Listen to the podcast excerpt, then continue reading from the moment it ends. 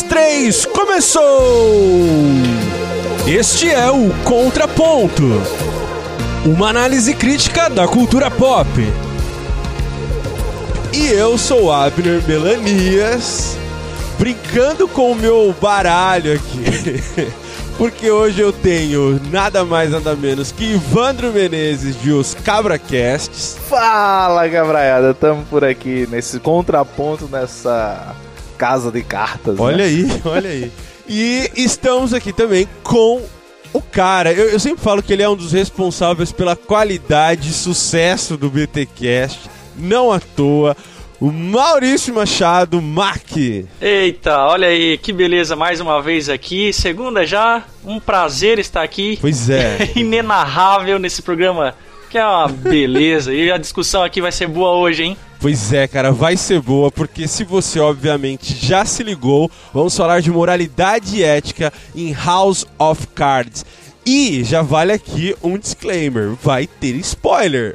Inclusive, é, esse programa, esse podcast está saindo fora do hype, né, da última temporada, até mesmo para você que não teve tempo se atualizar, né? Então, feitas as devidas apresentações, vamos ao contraponto.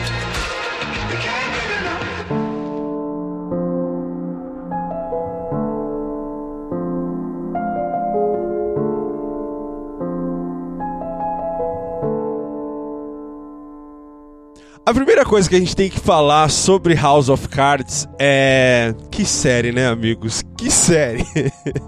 é, eu tenho algumas ressalvas quanto à última. a terceira temporada, né? Acho que não foi tão boa e tudo mais, mas o mesmo, o não tão bom de House of Cards é bom, assim, em relação à grande produção de séries que a gente vê por aí, né? Então, é, longe da gente fazer uma análise artística da, de House of Cards, não é esse o, o, o a proposta aqui. A proposta é mesmo fazer uma análise de moralidade e ética em House of Cards. E para isso a gente precisa primeiro mostrar o caminho que a gente está pisando, né? Então eu vou pedir aos nossos amigos aqui que a gente defina de alguma forma o que, que é moralidade e o que, que é ética. Eu sei que isso dá um programa inteiro só mas de forma sucinta, só para a gente meio que localizar, inclusive o ouvinte das nossas uh, próximas falas e tudo mais, para ele ter noção de onde, da onde a gente está falando e qual o nosso entendimento sobre esses conceitos. Vou começar pelo Ivandro, quero que você me responda então, Ivandro, moralidade e ética, o que, que é um, o que, que é outro, o que, que ela, como elas se relacionam. Cara, assim, as duas têm uma, uma relação muito próxima e, e acredito que necessária. Mas se a gente for pensar moralidade ou aquilo que é moral, é exatamente aquilo que distingue entre o bem e mal. Então é uma, uma espécie de coisa prática é, que é forjada pelo hábito, pelo costume, que vai se, se formando ao longo da sociedade, isso acaba de uma certa maneira sendo imposto e sendo colocado como uma espécie de parâmetro através do qual a gente vai distinguindo necessariamente nas nossas ações aquilo que é bem daquilo que é mal. Já a ética, ela vai além da moral. A ética vai ter como, refer como referência o bem, a reflexão do bem, mas ela não necessariamente ela é uma coisa é, pragmática, é, no sentido de que ela vai ter que dizer aquilo que é feito daquilo que não é feito. Mas ela vai exatamente ter a possibilidade, nessa relação com a moral, de questionar a moral se num dado momento aquelas ações ou aquilo que é posto como moral, ele de fato continua tendo validade, ele se tornou obsoleto, é, ele se tornou ultrapassado, e aí começa a se pensar a ideia de novos padrões com os quais eu devo me relacionar. É, consequentemente, essa reflexão toda vai levar você a ter condutas e ações dentro de, de perspectivas, dentro de, de normas, dentro de, de padrões que passam a ser é, ou os estabelecidos, porque aí ela pode concordar com aquilo que está posto, ou simplesmente é, questionando e estabelecendo novas orientações e novas disposições, né? Muito bem, muito bem. Ô, Mark, tem uma, um jogo ambíguo aí das palavras, de. de até mesmo na, no nome, né, no título desse programa, que é a questão de moralidade e ética. Ao meu ver, elas estão muito relacionadas quando as pessoas falam, parece até que são sinônimos, né? Uh, eu queria que você desse aí da sua, do seu ponto de vista as definições do que é ética, do que é moral. Cara, eu, eu entendo muito parecido da forma que o Ivandro falou agora há pouco, mas não é, né? Eu, eu, penso assim, ética pode ser mais muito mais uma ferramenta baseada na moral. Ah, o Ivandro então disse ali que a ética é muito mais baseada na, em fazer o bem do que qualquer outra coisa, né? E quando a gente está falando de moral, que é aquilo que vem do interior do ser humano, baseado no seu ambiente de vivência, é, costumes, enfim, tudo mais, isso pode puxar você tanto para uma moral má ou uma moral boa, ou não é sempre um preto no branco, mas é algo mais em tons de cinza, né? E a ética não, a ética ela vai ser uma ferramenta para puxar dessa moral a, a parte daquilo que é boa. Eu acho que seria interessante fazer esse tipo de diferença em colocar a ética Uh, aí do, do alto da minha ignorância em qualquer assunto mais acadêmico nesse sentido, é, de que a ética é uma ferramenta. Pelo menos eu penso assim, a ética é uma ferramenta de puxar o bem das pessoas. Agora, é, se vocês puderem me ajudar aqui, uh, não há quem diga que exista também éticas, uh, uma ética má, ou não é possível dizer isso, né? Eu acho que é possível falar que existe uma má conduta ética. É, e aí, pegando um gancho um pouco no que o, o Mac fala, é porque você vai ter também uma outra ressignificação da ideia de ética, que vai ser muito, muito visível, por exemplo, na ideia de ética profissional. Então, quando você tem um determinado profissional, um jornalista, por exemplo, ele vai ter um código de ética do jornalismo. Então, ele vai ter que se conduzir por uma série de normas. Então, ética também vai ter essa dimensão dessa ideia normativa mesmo no nosso, no nosso dia a dia, no nosso cotidiano. E aí ela acaba se, se distinguindo um pouco daquilo que necessariamente seria é, a ética, particularmente na sua origem. Agora, sim, a ética é sempre uma reflexão moral, isso não dá pra gente discutir. Ela vai discutir se aquela moral que domina, que predomina, ela é correta ou não, e que e que pontos eu vou aplicar aí também. Também tem uma outra coisa, assim, a gente herda muita coisa dos americanos. E os americanos, em termos de ética, eles usam muito a ideia da ética principiológica. Então, ele acaba forjando uma série de princípios e de normas, é, normalmente da ordem do que a gente chama de dever ser, né, que vão estabelecer a maneira como a gente deve se comportar em certas situações. Talvez aí tenha muito mais essa, essa percepção da ética, essa noção da ética, talvez tenha muito mais a ver com aquilo que a gente pensa em discutir aqui, com a ideia de uma ética política, de uma ética cristã, de uma ética religiosa, de uma ética profissional e assim sucessivamente. É, eu, eu acho interessante, Evandro, porque a gente está citando também, você falou sobre normatividade, uh, tem a questão também de valor e norma muito ligada a esses conceitos que a gente está falando, porque até mesmo a questão do mundo de valores, ele é imenso, ele é infinito, no sentido de que cada grupo vai ter ali a, a eleição de quais valores seriam uh, predominantemente bons ou maus. E, e eu, eu, não sei de que forma isso se dá é, é esse, é, exatamente quando você falar ah, tal profissional teve uma conduta ética. Um, questionável. Porque, obviamente, você está usando um outro parâmetro, né? um modelo.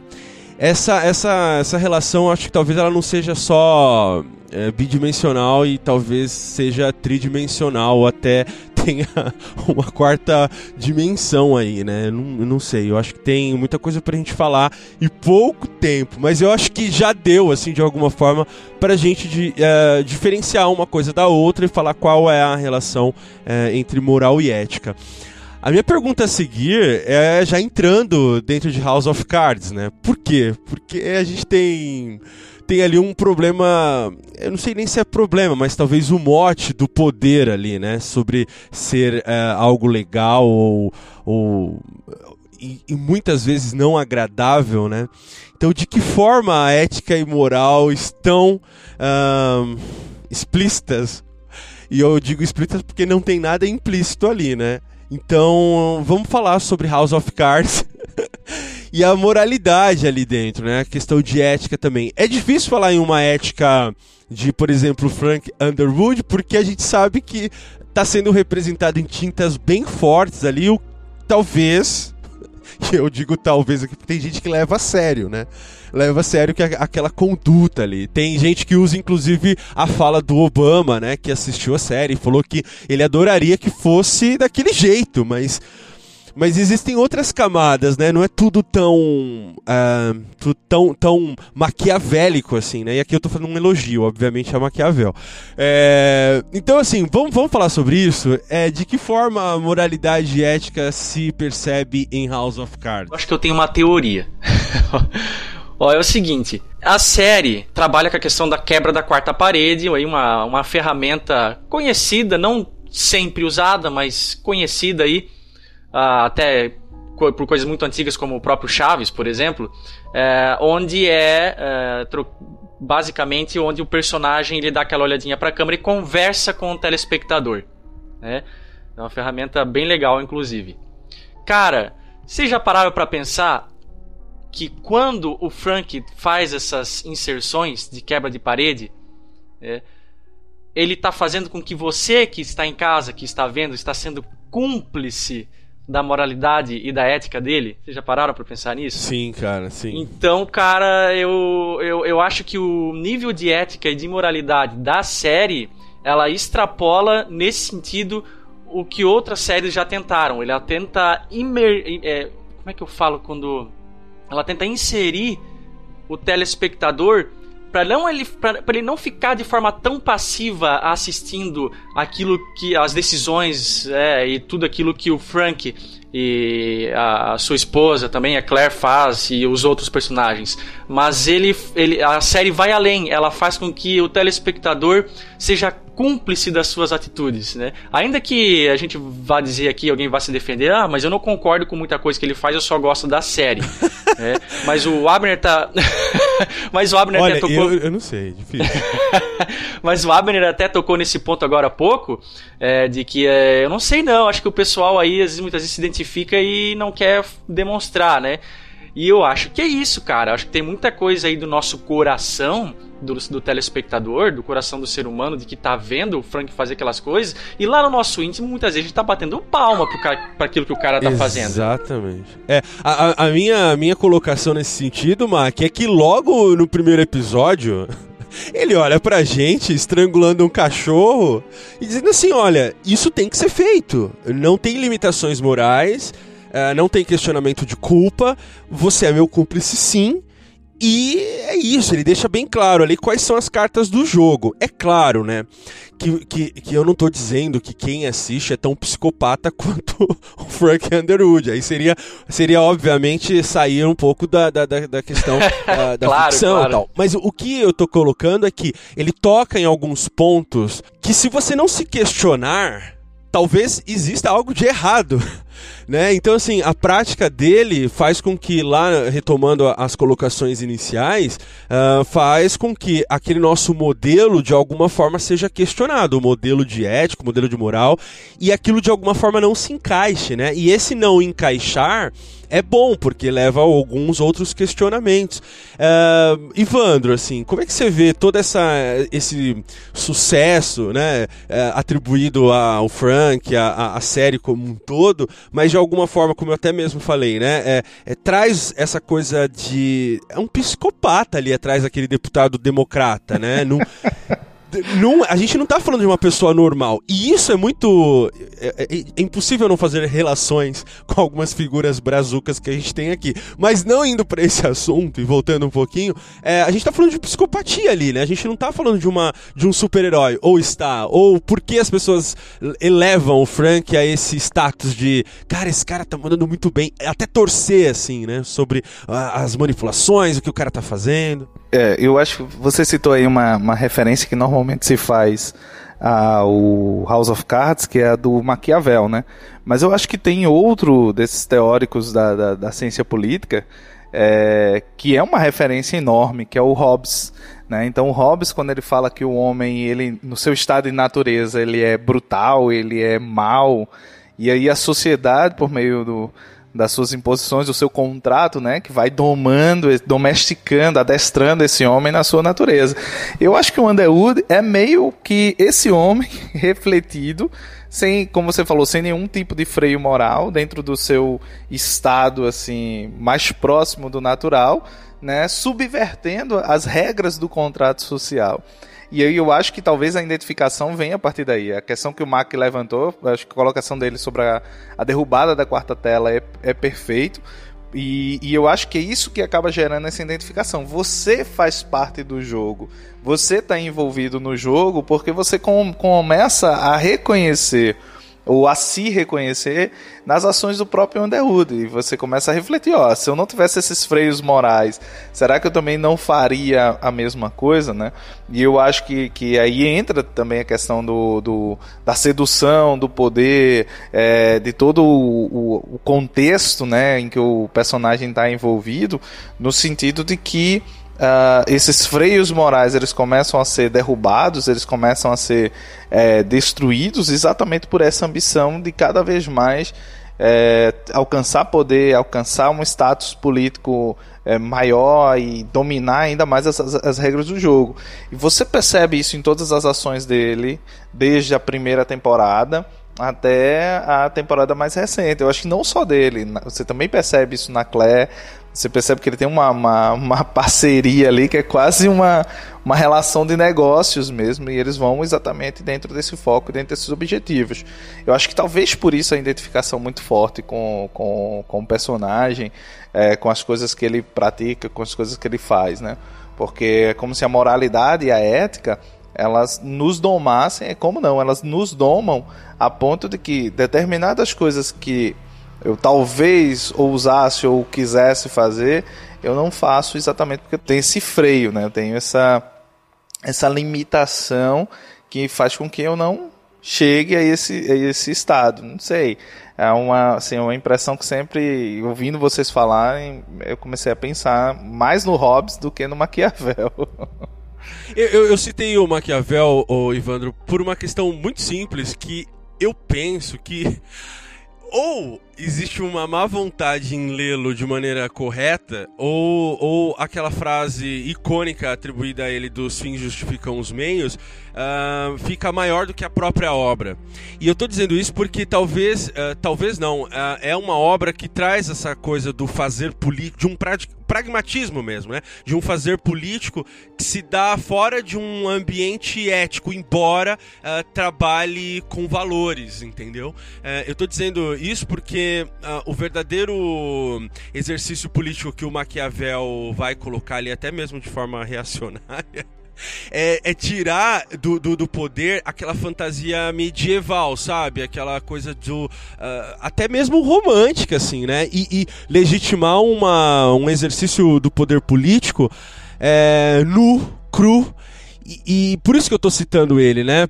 Não pelo valor, digamos, conceitual ou teórico sobre, né? Mas eu acho que tem muito disso. E, e, eu diria além, assim, que se fosse fazer uma relação, a gente teria que fazer uma relação com, sei lá, com Macbeth. A gente teria que fazer uma relação com com os escritos de Shakespeare, assim, principalmente em, em, em eh, Ricardo III, enfim que trabalha mais essas questões de, de desnudar a política para uma para um viés de exercício de poder mesmo, né? Duro, cru e infelizmente necessário. E, e isso que talvez pegue para mim assim. Se você me permite uma, uma, complementação, assim, é bom que fique claro, é, poder, em termos de política, se faz por meio de trocas. Acho que Maquiavel entendeu bem isso, acho que outros é, pensadores entenderam muito bem isso. São trocas. Eu acho que o próprio Aristóteles, é, de uma certa forma, já falava isso. Você não tem um exercício de uma política que não tenha trocas.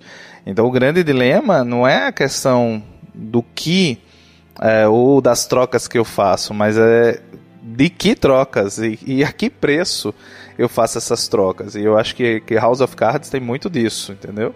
Questiona muito mais essa dimensão do que as trocas em si. O interessante é que na série, cara, nós não vemos em nenhuma das quatro temporadas qualquer atitude nem por parte da Claire e muito menos por parte do Frank, de questionar se alguma das atitudes que eles estão tomando naquele momento uh, pode prejudicar alguém no sentido que alguém teria uma conversa assim, né?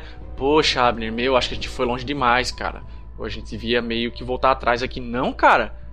O máximo que pode acontecer uh, uh, no roteiro, enquanto a, enquanto a série se desenvolve, é do tipo não, isso vai ter consequências é, em outra área que eu preciso estar tá dominando, então é, eu vou. Agora a gente precisa mudar a estratégia para que é, o, o, meu foco não, não, não, não venha se perder. É sempre nesse sentido, nunca de perder aquilo que se está almejando, né? Mas na, na medida de se importar de que aquilo realmente vai ter alguma consequência que possa ferir sentimentos ou qualquer outra coisa nesse sentido, não existe, cara. Nenhum dos, dos, dos 40. 40 não, são 10, são 13 episódios, né? Nenhum dos mais de 50 episódios da série. Porque tem uma frase do criador, né? Da trama de House of Cards que ele diz o seguinte: que ter poder não é algo sobre ser legal ou agradável, mas sobre tomar decisões difíceis.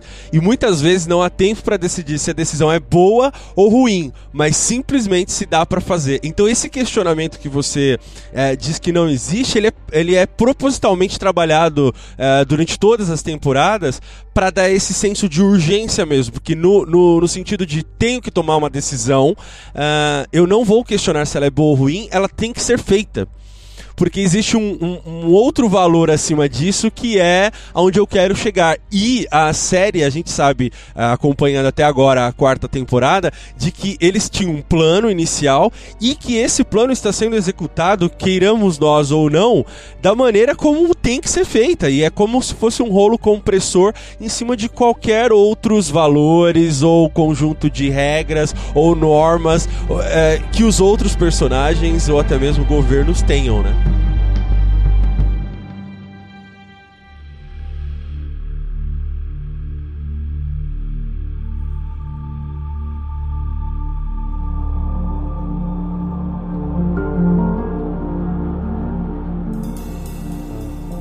Quando o Ivandro citou a respeito de uh, que no poder existe uma troca, né? Existe uma figura dentro da, da série na, na primeira temporada que é a Zoe Barnes, que é uma jornalista que se prostitui por informação. Uh, e ela vende, obviamente, corpo e alma pro Frank, né? E a gente sabe como é que isso vai acabar. É, nesse sentido, Ivandro, é, o que estava ganhando a, a, Zoe Barnes, assim? O que ela queria? Ela também tinha um projeto de poder, porque eu acho que é isso também. Cada, cada personagem também tem um, um projeto, é, talvez não tão megalomaníaco quanto os protagonistas da série, mas também tem, e é exatamente por tê-los que se conseguem fazer algum tipo de troca. O que, você acha disso? Cara, eu concordo contigo. Eu acho que, que a personagem da Zoe, ela tem uma, uma, um projeto que é alcançar é, espaços né, ali dentro da, da, da mídia, de, de estar em evidência, de ser uma grande jornalista reconhecida tal. E aí, por isso, ela corre atrás daquilo que seria o objeto de trabalho dela, que é informação, e aí se submetendo, como você falou, a, a enfim, a vender é, o corpo, a alma, assim, não há nenhuma moralidade nas ações dela, uma péssima moralidade nas ações dela, completamente antiético sob o ponto de vista é, profissional, mas enfim, ela acaba indo atrás disso, muito movida também por essa ambição, por essa questão de conquistar espaço, e, e ela não se importa é, também, e aí pegando só o gancho na última fala do Marco, ela não se importa com quem ela vai ter que destruir nesse processo, no meio desse caminho, se ela vai ter que, por exemplo, passar por cima de outros colegas, que ela faz isso, inclusive, se ela vai passar por cima de outros colegas, se ela vai, enfim, derrubar alguém, o objetivo dela é que ela quer atingir aquele alvo, e aí, consequentemente, ela corre atrás daquilo. Eu não sei, mas me ocorre uma pergunta agora: será que as pessoas que são movidas por essa ambição ao poder, elas não acabam gerando uma espécie de, de mecanismo de atração com outras que também são movidas, né? Elas começam a entrar nesse, nesse, nesse círculo assim, e aí uma vai de uma certa maneira ou se vindo de degrau para outra e ao mesmo tempo se vindo de empurrão para que a outra caia, e no caso da Zoe, literalmente, né, de um empurrão é, que ela sofre depois. Enfim, não sei. O que vocês acham? Não, mas isso porque poder e competição são duas palavras meio que sinônimas, né? Você não pode se jogar no poder sem que sem achar que isso não vai haver competição. E quando tem poder e competição junto, meu amigo, o estrago tá feito, né? Você, a gente vê isso em corridas. Você pega uma Fórmula 1 da vida, né? Jogo de poder e jogo de que, é um, que envolve competição. Então você chega em primeiro porque você está mostrando que é melhor daquele que chegou em segundo ou as demais colocações. Isso se dá através de que ferramenta? Que ferramenta de competição. Claro que é uma ferramenta que é meio que inerente, né? Já, já é uma competição por si só. Mas eu não acho que seja diferente no âmbito moral, no âmbito ético, né? E aqui a gente tá falando de House of Cards, cara. É, a competição, essa competição de poder, ela se dá entre praticamente todos os personagens da série. Desde o lobista, os demais deputados, cara, tudo envolve competição porque tudo envolve poder. Aliás, voltando até um pouquinho nessa questão da, do, do, sexo também, uh, o Frank ele tem uma frase sensacional na primeira temporada que ele fala assim, né? Tudo é sobre sexo e sexo é sobre poder. Fantástico. Ah, isso. meu Deus.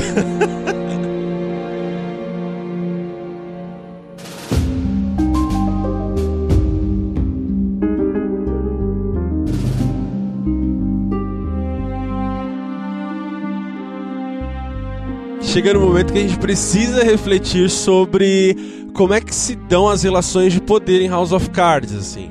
Porque se de um lado a gente tem. Eu, eu, disse lá no começo sobre protagonistas da série, né? Apesar de muitos quererem que a série seja sobre o Frank Underwood, não é só sobre ele, né? A gente tem uma figura ali uh, do lado dele, chamada Claire, que significa, pelo menos assim, eu, eu já brinquei com alguns amigos muito próximos que é, é eu, eu acho que eu acompanho mais a série hoje, é, nas duas últimas temporadas, por conta dela do que propriamente por ele.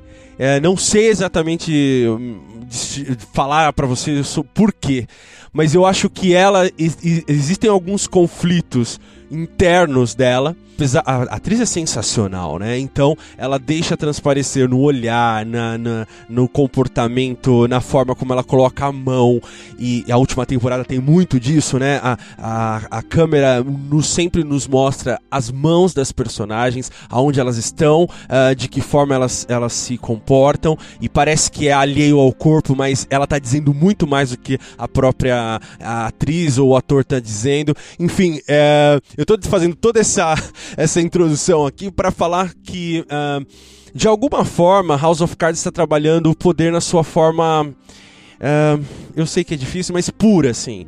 É, desnudado, talvez, de de, de, de, costumes mesmo, no sentido de que traições, assassinato, é, você propor a alguém que faça algo que, que você não faria de maneira nenhuma, assim. Uh, existem relações que, que se dão ali de poder uh, que, se, que se coloca alguém tendo. Uh, eu, eu, não sei nem como trabalhar essa, essa outra palavra, assim, mas é, é de uma sordidez, é, é, é, tão, é tão baixo, e você fala assim, poxa, mas será que essa pessoa simplesmente não poderia sair uh, de tudo isso? A gente tem inclusive um personagem que tenta sair, né? Que é o, o, o Remy. E, em algum momento ele, ele percebe que aquilo é um grande. Uh, ele percebe, não, ele já sabia que era um grande jogo, né? Mas ele percebe que aquilo tá fazendo tão mal a ele que ele sai do, do jogo, né? Mas de alguma forma ele é trazido de volta. Então o que eu quero perguntar para vocês é como é que vocês veem a relação de poder. Eu já citei algumas aqui, né? É, Claire e Frank, Fran Frank e Claire, uh, Remy em relação a alguns outros. Como é que estão essas cartas, né, no, no grande jogo que é House of Cards? Dentro dessa questão de relações de poder aí que tu tá propondo agora, Abner, eu queria começar pelo Fred, que é o costeleiro aí do Frank, né? É, cara nice guy, nice guy, né? O cara que tem os seus problemas e tal, mas é que ele tá fora uh, desse âmbito de jogo político, desse jogo político clássico, né? Como os demais uh, personagens, né? Uh, o que eu queria destacar dessa relação do Frank e com o Fred é que tem uma coisa que com o Fred que o Frank não consegue fazer, ou pelo menos não consegue chegar no final que é manipular ele. Ele não tem, vamos lá, necessariamente podres do Fred, como ele teria com os demais personagens, para chantagear, para fazer um jogo de manipulação.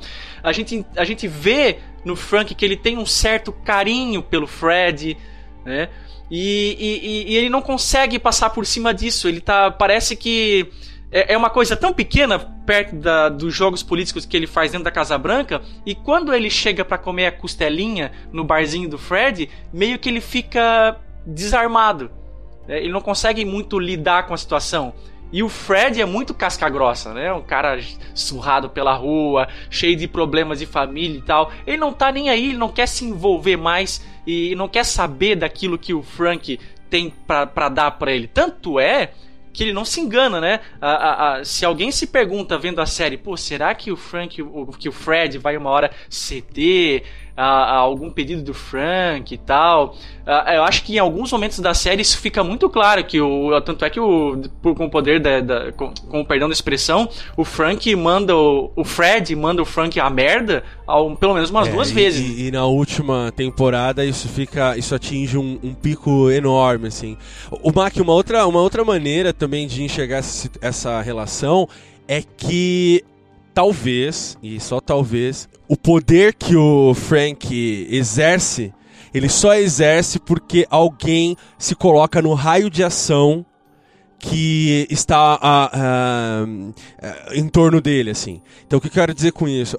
As personagens que não, não entram no jogo dele não são manipuladas por ele, ou não podem ser manipuladas por ele. Então, por mais que ele queira se aproximar, uh, lamber os dedos daquela costelinha que ele faz, ou, ou fazer as mesuras de admiração, e, e, e, e trazendo o neto dele, e dando algum tipo de benefício ele não consegue, porque para existir uma relação de poder, tem que existir naturalmente alguém cedendo ou não. Ivandro, é, nos dê luz sobre isso, assim. Fale sobre isso. Eu acho uma coisa interessante sobre, sobre o Fred é, é, o seguinte: o Fred talvez seja o único personagem que aparece nessas quatro temporadas que ele não tem ambições que envolvam poder. Então, por exemplo, ele perde lá o restaurante dele, né? E acaba indo ser jardineiro na Casa Branca. E ele é um cara extremamente grato por isso, assim. Então, ele de uma certa forma não se sente devedor do, do, do, Frank, porque é como se, se na verdade ele, ele não, não tá dentro, como você falou bem, ele não está dentro desse ciclo, é, dessa relação de poder. Tanto que ele acaba sendo talvez o personagem mais livre. Na hora que ele quer ir embora, assim, ele vai, pô, tô indo, tchau e vá merda, entendeu? Então eu acho que, que tem muito disso. Só é, é, uma coisa que você falou dentro da, da, da tua fala, eu acho que talvez a palavra mais exata seja legitimação. Para que alguém exerça um certo ah, poder, você precisa necessariamente legitimar esse poder. E a partir do momento que você não legitima, você passa a não reconhecer aquela figura como sendo uma figura necessariamente que exerça esse, esse, poder. Então, por mais que esse poder seja visualmente, você passa a não ter respeito por ela, porque você não legitima as ações que ela tem. E aí você se sente é, muito mais. É, como é que eu diria? Vou usar uma palavra que, que o pessoal adora, empoderado, né, para enfrentar. Não é a melhor palavra, mas foi que ferramenta. Não é. Você se bem. sente mais, mais apto a resistir. Pronto, lembrei a palavra, para resistir. Né? Então você, você começa a ter uma postura de resistência ao poder, porque esse poder, de certa forma, de certa maneira, ele não te seduz, sabe? Ele não, não te draga, sabe, para para dentro desse círculo mais, mais restrito, mais, mais fechado. Então acho que essa é uma diferença que a gente vai ter na, na figura do Fred. Eu acho que o Marco foi muito feliz em trazer é, esse personagem que realmente é um personagem bem ímpar dentro da trama de House of Cards. Tem um outro personagem que aparece na, na, na primeira temporada, que é o Peter Russo, e que esse sujeito ele tem boas intenções. Mas as boas intenções dele não são suficientes para que ele não seja só um peão naquela história toda, né? Bom, se numa, numa história de House of Cards que o próprio presidente dos Estados Unidos pode ser manipulado daquela forma, é, enfim, né? Impeachmentado daquela forma. Não, não usei essa palavra. É, são, são essas.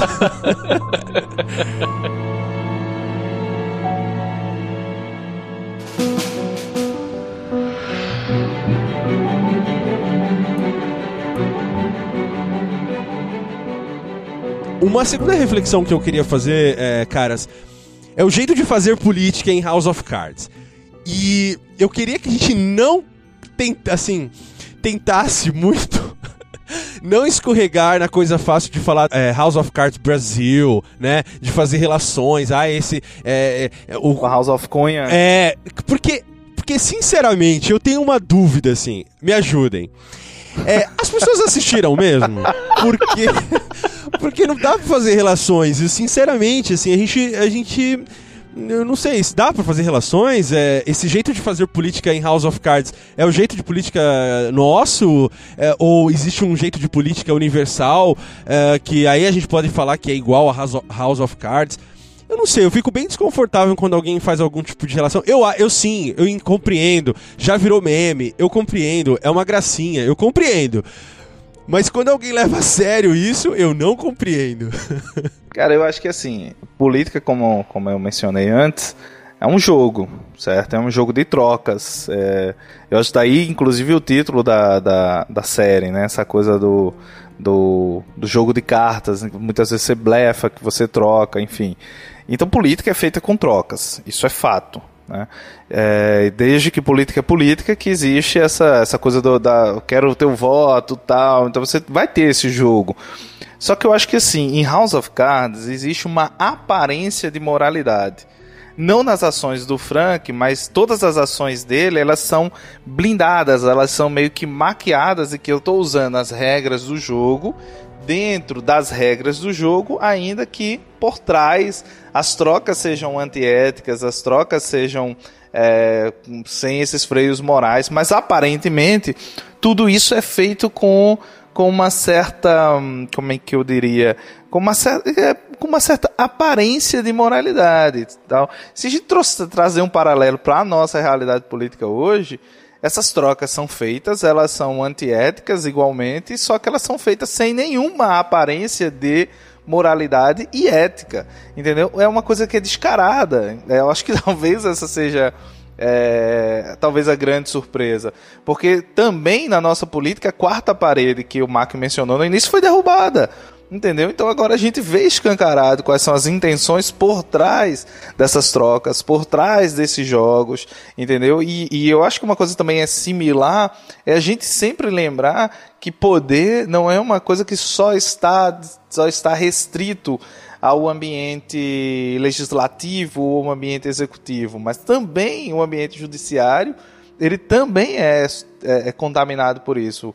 Eu acho que uma personagem que aparece aí na, na quarta temporada, temporada, que é a Heather Dunbar, ela é bem significativa disso. Ela estava dentro daquele meio que era do meio do judiciário, né? E aí você vai vendo também que existem essas trocas é, de favores tal. Mas tudo isso é feito, como eu falei, com uma certa aparência de moralidade, uma aparência é, de, de legitimidade, de legalidade. E aí tudo acaba sendo. Mas a própria Heather, que, que inicialmente parece ser um, um poço de ética e de moral, você vai vendo ao longo da, da série que não é bem assim.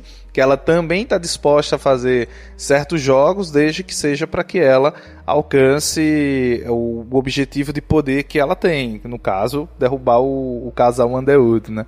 Então eu acho que tem, tem para mim o que salta muito aos olhos essa, essa semelhança aí, e aí fazendo a brincadeira que o, que o Abner queria evitar, da House of Cards com a House of Cunha, tem muito essa, essa questão, entendeu? Que uma pelo menos tem a aparência de moralidade nas suas ações, a outra não, entendeu? Então o cara tá nem aí, ele tá sendo antiético, ele tá sendo é, imoral, ele, enfim, mas tá todo mundo. É, é, está muito escancarado, entendeu?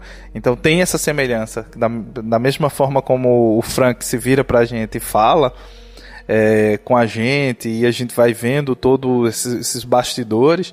Eu acho que no Brasil, especificamente nesse momento, está tudo muito escancarado também, mas não por uma por uma questão de, das pessoas serem necessariamente antiéticas, mas eu acrescentaria que no Brasil a gente tem a questão dos caras serem caras de pau, dos caras serem sem vergonhas mesmo, entendeu? Então faz, eu digo que faço e acabou. Então o cara, o presidente da, da da, quando presidente da Câmara dos Deputados, o cara falava, se eu cair, eu derrubo não sei quantos comigo. Então, quer dizer, ele está dizendo, ó, pô, eu sou corrupto, E aí eu conheço um monte de corrupto e se eu cair eu vou levar um monte de corrupto junto comigo. E aí todo mundo aplaude, entendeu? E aí você ainda tem uma bancada evangélica que aplaude, que diz, não, esse, esse é o meu malvado preferido, sabe? É assim, sabe aquela vontade de ser atriz de malhação e dizer assim, ah, para o mundo que eu vou descer, sabe? Que é, é inacreditável, assim. É, eu acho assim, cara, que não... É, a política, ela tem um, um, um efeito, eu não sei se isso é, muito provavelmente já foi discutido de forma sociológica, antropológica, uh, mas cara, como a política tem, a política clássica inclusive, né, tem o poder de, e por, até porque envolve poder, de mostrar quem as pessoas são. Né? Então, a gente está tão acostumado a viver o nosso cotidiano, empresa, trabalho, trabalho, empresa, família e tal, onde a gente até se depara com as mazelas dos, das pessoas que estão mais próximas, né, com os defeitos tudo mais, mas a gente lida muito bem, de passagem, com as situações.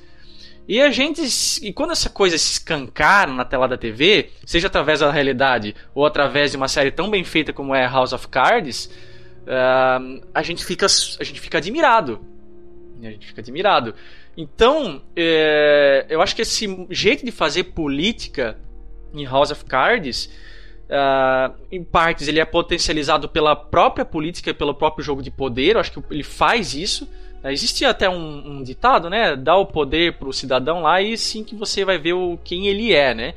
Que, até, porque é fácil você é, ser uma pessoa de bem quando você não tem poder nas mãos. Então, o poder supostamente teria esse poder, desculpa a redundância, de mostrar quem as pessoas são. Mas isso porque, no fim das contas, a gente sabe muito bem aqui, até porque estamos falando entre três cristãos, a gente sabe da condição do coração do homem. É, é, eu acho que, num certo sentido, é ingenuidade esperar de alguém, uh, até mesmo no âmbito da política, uma conduta ilibada.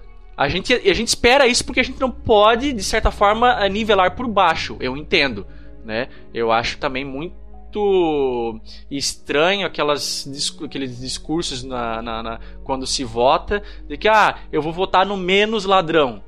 Eu acho isso muito complicado, né? Mas também, uh, como cristão, eu sou muito calejado já de saber que, cara, poxa vida, eu, te, eu, eu vou votar no cara que eu acho que ele é, é competente e tudo mais. Mas infelizmente eu não posso eu não posso deixar de votar nele só pela possibilidade de achar que ele é um ladrão ou de que ele é corrupto, porque ele vai ser. Ele vai ser. Talvez uh, assim, ele vai ser porque ele já é, já o é no seu coração. Então, eu acho que esse jeito de fazer política em House of Cards já começa uh, numa num estudo da antropologia, né? Num estudo do homem no seu âmago, no seu íntimo, né? E por isso que a série aí faz tanto sucesso.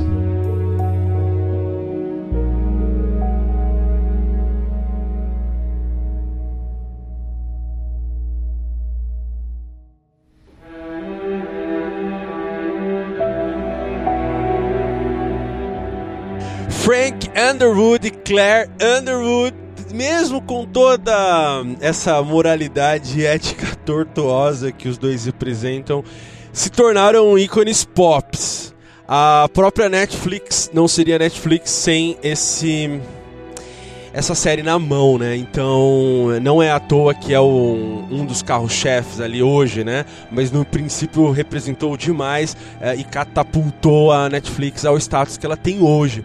Então falar de House of Cards é ter que citar é, essa importância que tem na cultura pop já. É, apesar da gente estar. Tá, ela não finalizou, é uma série que ainda está em andamento. Eu espero que finalize em breve, fica aqui a minha torcida.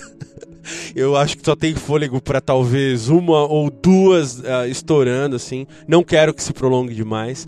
Enfim, mas uh, eu tô dizendo tudo isso porque uh, essas personagens que eu citei, elas de alguma forma se tornaram ícones, assim, então vai ser bem complicado a gente não referenciar de alguma forma esses dois lá na frente, né? Então eu queria que os meus amigos aqui, Mac e Vandro, me dissessem por que vocês acham que esses personagens, o Frank, a Claire, ou até outros que vocês queiram citar, uh, comovem tanto a gente, emocionam, nos colocam na ponta do sofá, nos fazem torcer, nos fazem ter raiva deles. Por que, que isso se dá? Assim, é só competência mesmo do roteiro, da direção, da qualidade que é a série, ou tem algumas outras camadas aí que a gente ainda não viu? Uh, cara, vamos deixar um pouco aí a condescendência cristã de lado e vamos falar a verdade. Quem é que não queria ser como Frank Underwood, hein? vamos, vamos, vamos falar a verdade, cara. O personagem já, não, já é excelentemente construído e ele lida com paixões naturais de todo ser humano, cara. Que às vezes eu fico me pegando, torcendo por ele. Não que eu aprove, isso já foi falado aqui até, as atitudes dele. No, é, é, ou, ou se ele, puxa, agora fiquei com medo, cara. Será que eu tô aprovando quando eu tô torcendo por ele? Ou eu tô torcendo só pelo personagem dele? Será que existe diferença? Eu acho que tem, né? Mas, é, cara, é uma, é, uma, é uma linha muito tênue, cara. É uma linha muito tênue. Mas estou falando isso só para mostrar. É, que ele cativa a gente porque no fim das contas nós somos parecidos com ele. É, a gente não tem a mesma dimensão do poder e nem a mesmo, o mesmo glamour do personagem, né?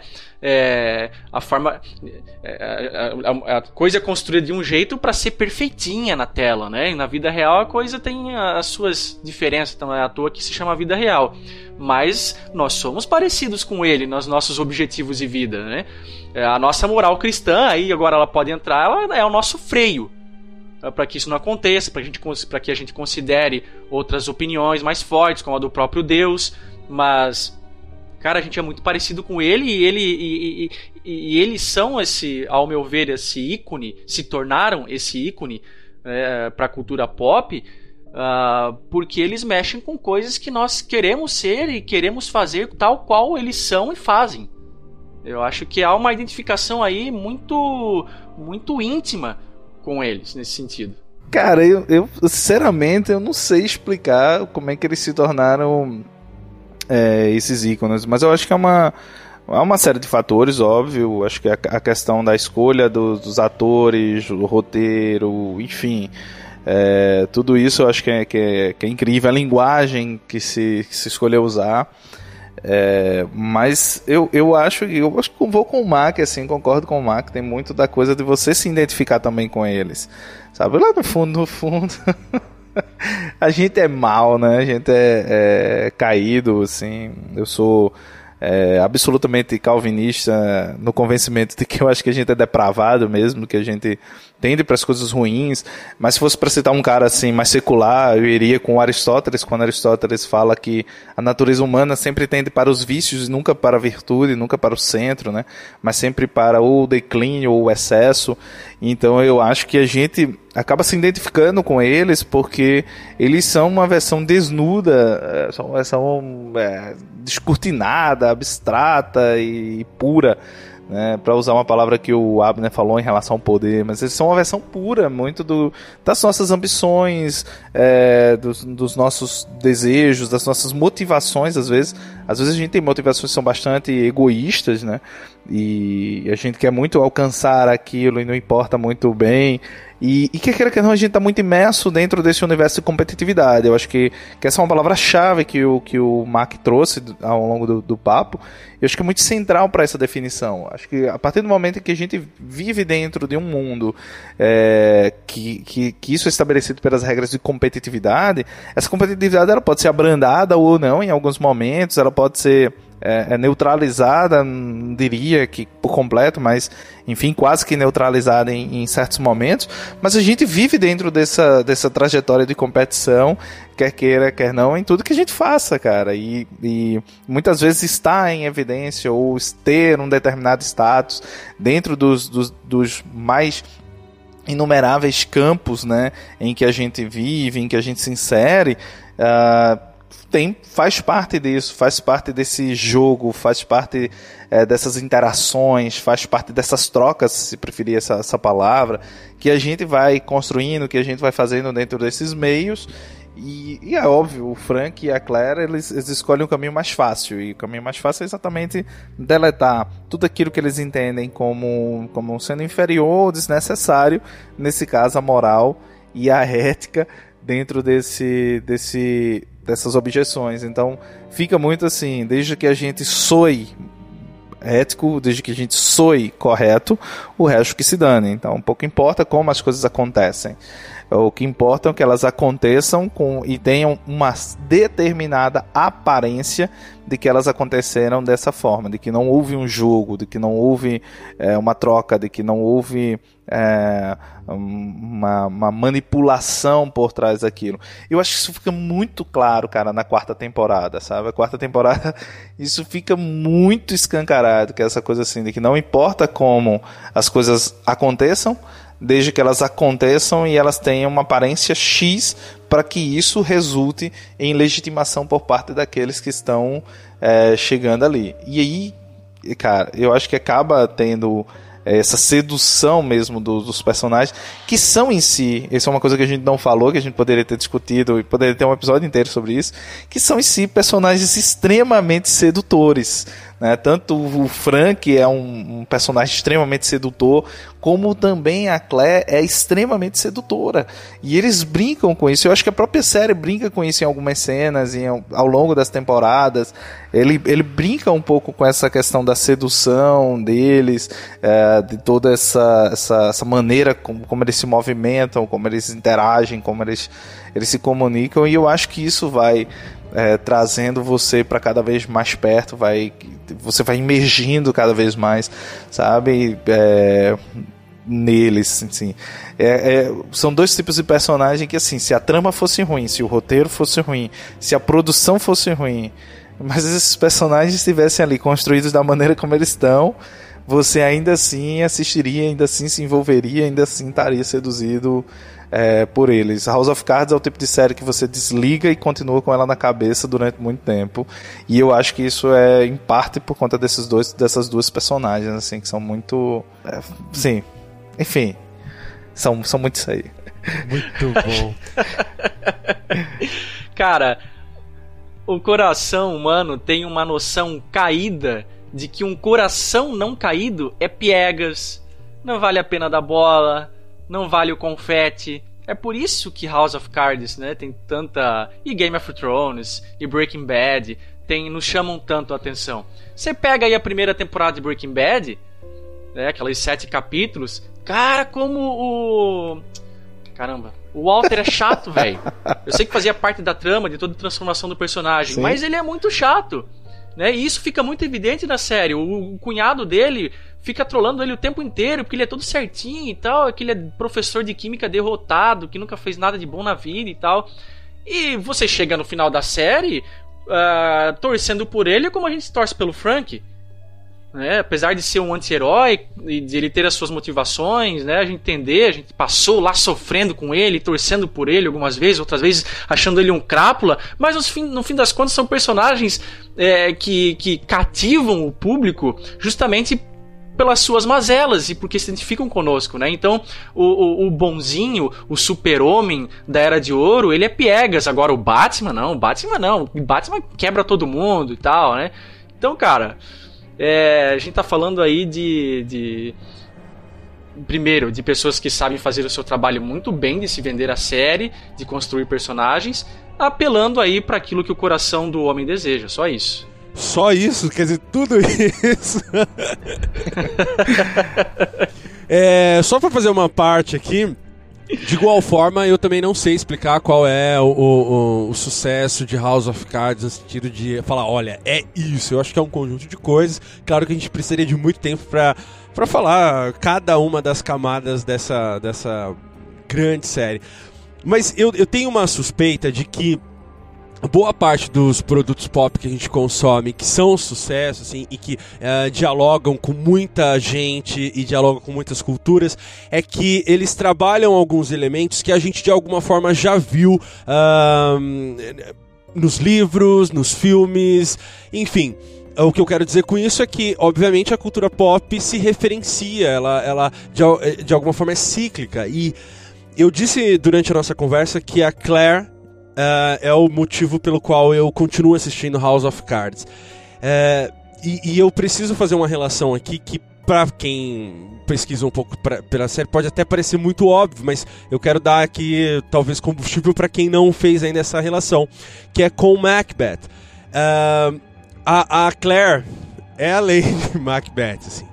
E eu vou só citar algumas coisas assim. Da mesma forma que ela ela manipula o Frank em algumas situações, em algumas situações não, em várias situações.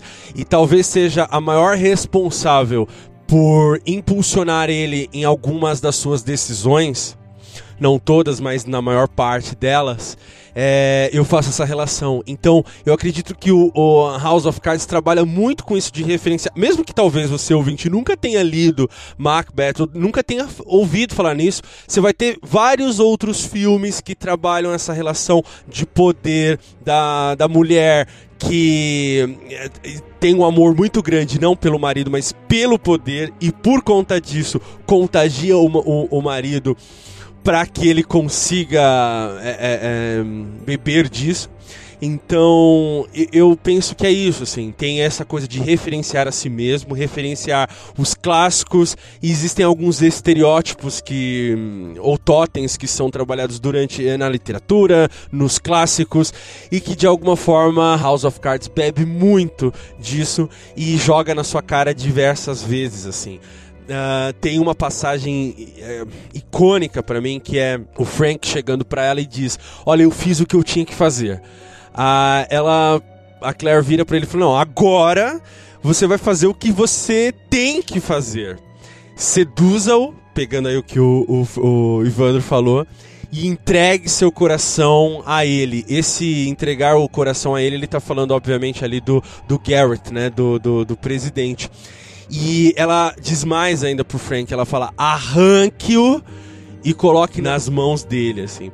E eu vejo isso como icônico porque pega o coração, a alma daquelas personagens e ó, tá aqui, ó, tá na sua mão. Vê o que você vai fazer com isso, assim. E a gente fica com aquele coração na mão, aquele sangue escorrendo na nossa mão, falando: o que, que eu faço com isso aqui agora? O que é que eu faço? Sensacional.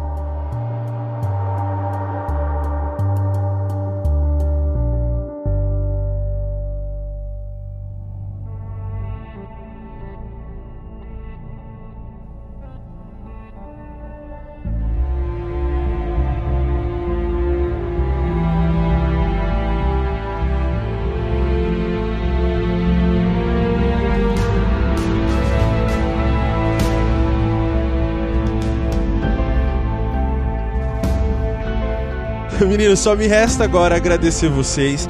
Obrigado, Ivandro, por ter emprestado o seu tempo e eu quero deixar o espaço para que você convide a galera para ouvir aquele podcast arretado de bom que é os CabraCast. Então, eu queria dizer que para mim foi um prazerzão né, estar tá aqui no, no Contraponto. É, você sabe que você nessa podosfera toda, assim, é um grande amigo que eu ganhei. Oh. E assim, me deu, me deu mais o prazer de estar aqui dividindo esse espaço com o Mac. E aí, valeu mesmo, foi um papo muito gostoso.